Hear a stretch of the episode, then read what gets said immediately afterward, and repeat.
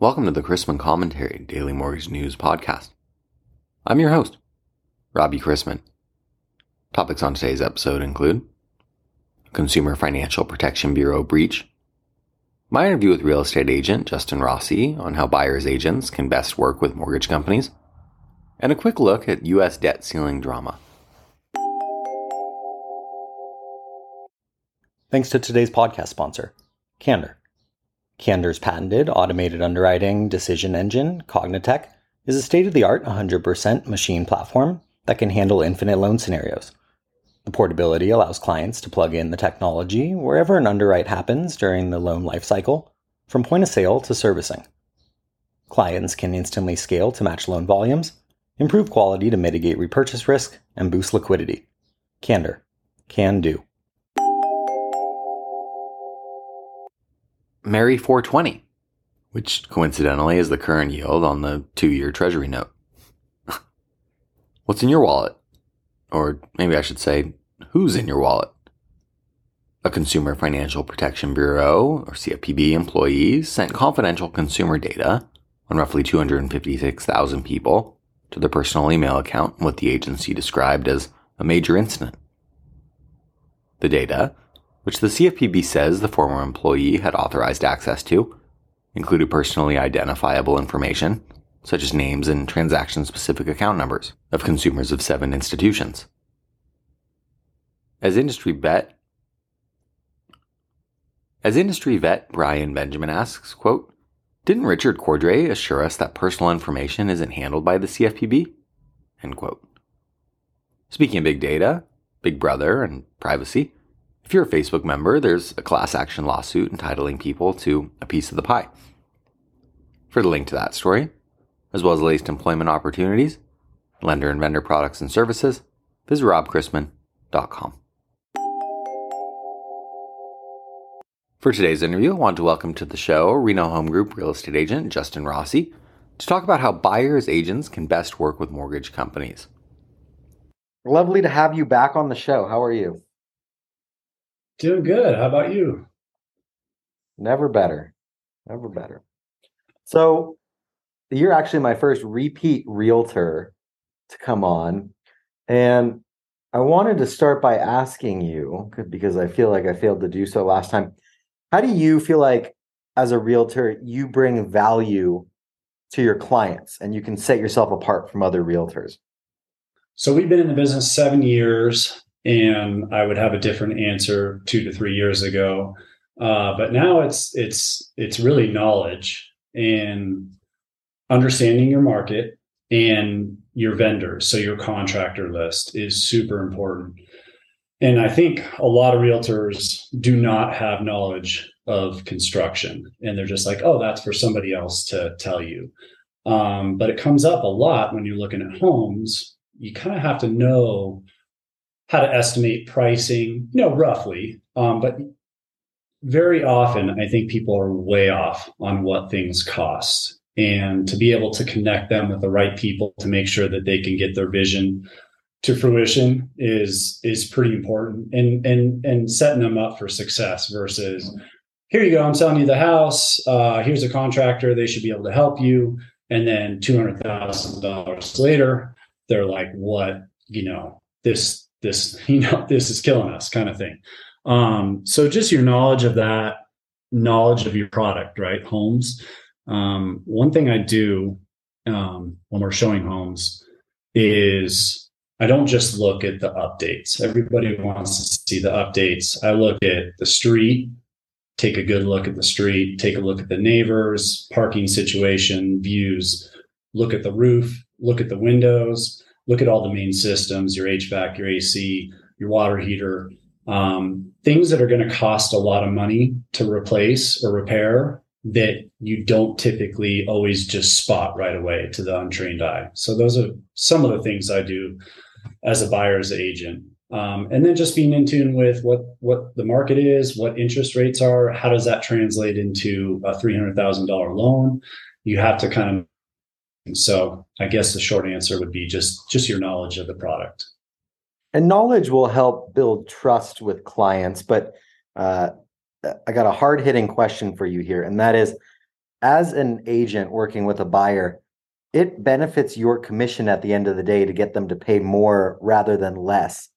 How do you keep their their trust uh, while not having them overpay to pad your own pockets?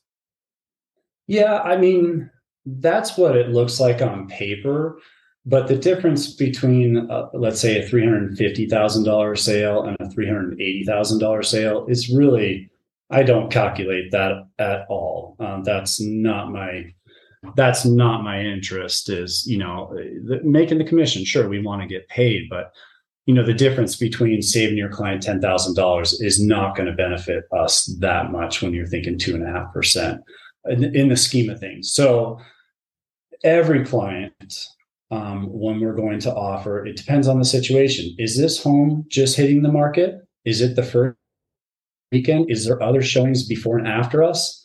Is it priced well? Well do you know if it's priced well because you've looked at comparables? So a really good comparable you know market analysis uh, you know comparing apples to apples and, and figuring out what else has sold in the neighborhood and then kind of trying to compare and contrast and you know if there's competition then we can't just come in with a low ball offer so you know knowing the timing is is huge and of course you we want to get our our client the best deal. I don't I don't think that you know we're trying to upsell them to make more money. We're just trying to get them the home.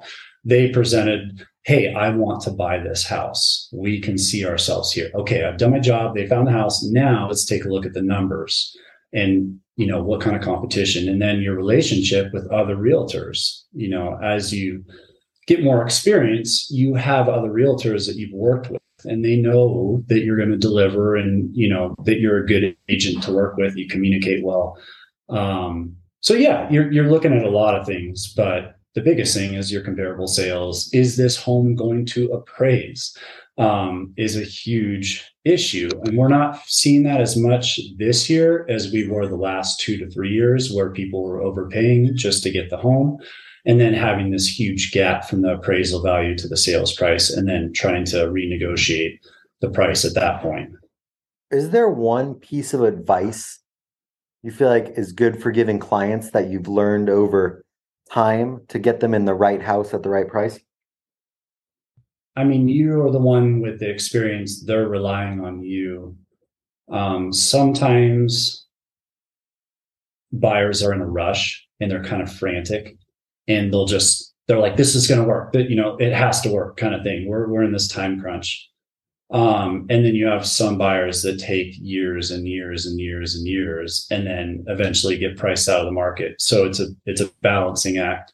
You got to know your client which is hard to do you know with just a few showings. So you, you have to understand where they're coming from their financial situation their timeline. And then when you find a house that you feel is a good fit um, compared to the other houses you've seen, you help them understand the value um, that's with this house.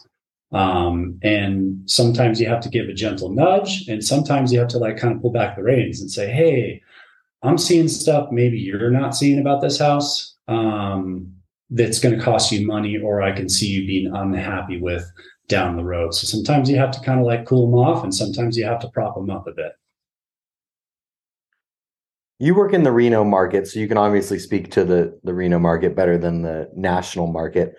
But what changes have you seen over the last call it 12 to 15 or 16 months in the appetite or thought process of buyers?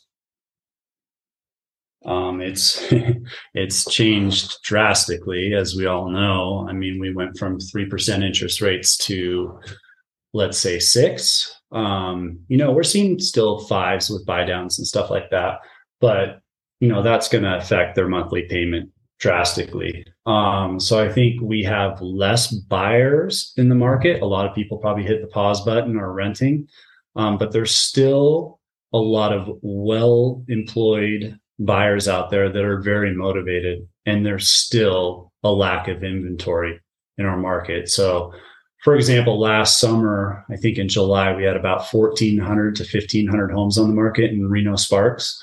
And today we have 550. Um, so we year, once again, with that inventory crunch, there's just not a ton available. Um, and the the pricing uh, has fallen off, I would say about 10% from from last year. But we're starting to see prices start to go back up because of that inventory crunch. And then interest rates are starting to moderate. Um, so there's been a lot of changes on the buy side of things. On the listing side, the reason we don't have the inventory is the move up buyers that want to sell their home and say get a bigger home, nicer home, nicer location, whatever it may be, are staying put because they're going to have to trade that interest rate for a much much higher interest rate so it depends you know on their motivation on how badly they want to move but i think we're seeing sellers just kind of ratchet back a little bit and say, hey, let's stay put for a little bit longer. And then that's adding to our inventory crunch. And the new builds, although they have slowed down, they're they're pricier. Um, we don't have a lot of new build homes that are in that median price range or below, which is where most of our buyers are right now.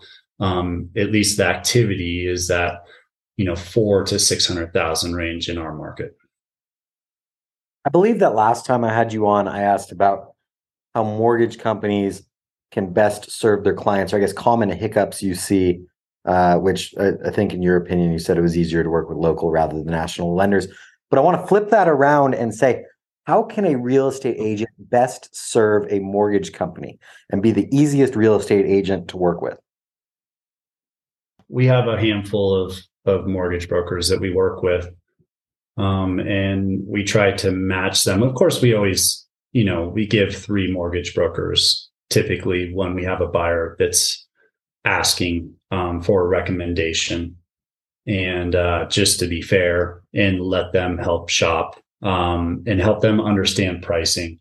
Because that's, I think, one thing that's kind of tricky from a realtor's side is you don't know necessarily what the origination fee, what the processing fee, all their fees. You can you can look at interest rates, but different lenders have different programs. And still to this day, you know, I don't pretend to understand that side of the business. I think I I follow rates and I have a handful of lenders that we've worked with that we've had good experience with. Um, and so the I guess how a realtor can help a mortgage broker is communicate um, let them know what they're walking into. You know hey i have so and so that's going to give you a call. Here's their story. Here's what they're looking for. You know kind of prep them a little bit on on how the buyer is going to be and then understand what they're looking at on their side and know their process you know we have one lender that we work with that asks for the seller's real property disclosure which is odd, you know, but they they have to have it for their company. Um, so we haven't we haven't seen that a lot. So knowing knowing mortgage brokers, understanding their business and their process, and just trying to help it, you know, kind of the the escrow process run smoothly by by communication and and knowing what the hiccups are going to be uh, in front of it. So I always prep our buyers with the hardest part of this process, yes, we have to get through inspections, is going to be the lending process. They're going to ask for a lot of documents. So I give them a list of what you want to have on hand for that pre approval. And they're probably going to ask for more documents and, and just kind of prep them knowing going in that they're, you know, it's going to be a process. You're going to have to communicate a lot with the lender and, and provide documents in a timely manner so that we can close the deal on time. And for those out there that feel like uh, you've given very knowledgeable answers, seem like a trustworthy guy, and want to work with you in the Reno Sparks area, what's the best contact information or follow up from here? Um, yeah, they can reach out via email, justin at renohomegroup.com. They can go to our website, renohomegroup.com. Uh, look for Justin Rossi, Reno, Realtor, and you'll find me. I thought you were like a TikTok influencer superstar or something. No. Oh man, we're we're lagging on the TikTok. We're starting to get old. You know, starting. Oh man, just a, hey hey hey hey. We uh, you know, we built a pretty good following on Instagram, and uh, I, I you know I'm having trouble keeping up with the times. I think what happens is I follow all the other realtors and lenders, and so you start seeing this information and videos and you kind of feel like oh this is already out there it's already been done but what you don't realize is i have a whole different group of followers. They're typically not just a bunch of lenders and realtors. You're trying to get that information out to your sphere. And i would be good to remember that and and do the videos uh, that are required now to to keep that attention. That's funny. Borrowers when they when they decide to work with a realtor they probably want someone that's done it a million times before, but when you're trying to figure out how to find new borrowers, they want to see you think they want to see things that have never been done before. So that's a tough, tough balance to uh, strike. Yeah, yeah. You know, how can I be creative? You know, you don't always want to see a realtor just talking about real estate nonstop. We did a we did a, like a local business spotlight where we spotlight different different spots in town. Uh, we've been sending uh, just handwritten letters with the with the free drink ticket um, to like new local bar, stuff like that, to just stay in, in touch and not always be talking about real estate rates, the market. You know, sometimes people like that information, but you got to be a little little broader than that. So we we we share a lot about interior design, you know, because that's what people really want to see is, hey, okay, I got this home now. Can, how can I make it my own? What's the trends? Turns out gray is not not as popular as it was two years ago. You know. Completely understand. Well, uh, I very much enjoyed this. Maybe dancing rather than talking is the future for you. Uh, and uh, looking forward to having you back on at some point. Dancing? Oh, man. Despite no top tier data yesterday, mortgage rates once again trended higher, with much of the bond market's focus on the debt ceiling, the Fed's beige book, and the existing MBS supply hitting the market. House Speaker McCarthy announced a plan to increase the debt ceiling by $1.5 billion, or until March 31st, 2024, whichever comes first, in exchange for some spending cuts. This plan, however, is not expected to make it through the Senate, which sets the stage for a political blame game between political parties. Separately, the Fed released its April Beige Book, which reported little change in activity since the March release. There are 12 districts in the Federal Reserve System, and nine districts reported essentially no change, while three reported modest growth. Consumer spending was flat to down slightly, while auto sales remained stable. Tourism improved across most districts, while manufacturing activity was unchanged or down. Freight volumes were also flat or down modestly. There was no significant change in residential real estate sales, while lending volumes and loan demand decreased. Finally, the pace of employment growth slowed while price levels rose moderately. Today's busy calendar kicked off with Philadelphia Fed manufacturing for April, which was down to negative 31.3 from negative 23.2, and weekly jobless claims, which came in at 245,000, up from 240,000, with continuing claims in at 1.865 million. The FDIC, via BlackRock, is expected to release another agency MBS sales list in the 200 million to $300 million range from the failed SVB and Signature Bank portfolios at 9 a.m. Eastern to trade closer to 11 a.m. Eastern. Other economic releases include existing home sales for March, leading indicators for March, and Freddie Mac's primary mortgage market survey. Treasury then announces the month end supply consisting of $42 billion of two year, $43 billion of five year, and $35 billion of seven year notes, followed by an auction of $21 billion of five year TIPS. No less than six Fed speakers are scheduled. We begin 420 with agency MBS prices about an eighth to a quarter better than Wednesday's close, and the 10 year yielding 3.53 after closing yesterday at 3.60%. Let's wrap up with a joke and some housekeeping. I took my wife out to a fancy restaurant last night. She wore a slinky dress. She looked great coming down the stairs.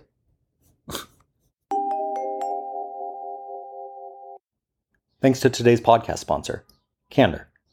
Candor's patented automated underwriting decision engine, CogniTech, is a state of the art 100% machine platform that can handle infinite loan scenarios. The portability allows clients to plug in the technology wherever an underwrite happens during the loan lifecycle, from point of sale to servicing. Clients can instantly scale to match loan volumes, improve quality to mitigate repurchase risk, and boost liquidity. Candor. Can do. About the podcast or sponsoring opportunities, send me an email at robbie at robchrisman.com. Visit robchrisman.com for more information on our industry partners access to archived commentaries, and how to subscribe to the daily mortgage news and commentary. To listen to or download past episodes of this podcast, search Mortgage News on any platform you get your podcast from.